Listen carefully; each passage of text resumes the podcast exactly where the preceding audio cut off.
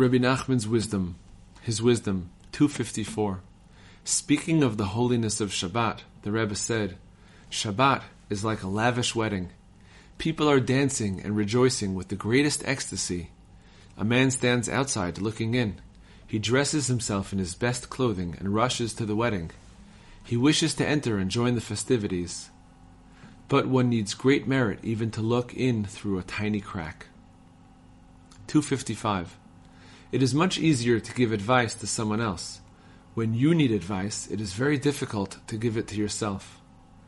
After much deliberation, you may decide that one way is the best. You have many reasons and arguments to support this.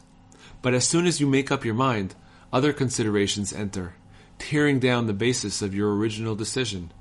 Now it seems that the exact opposite is true. Fortunate is the person who is worthy of God's complete counsel. He will then do what is proper and not lose his world in vain, heaven forbid.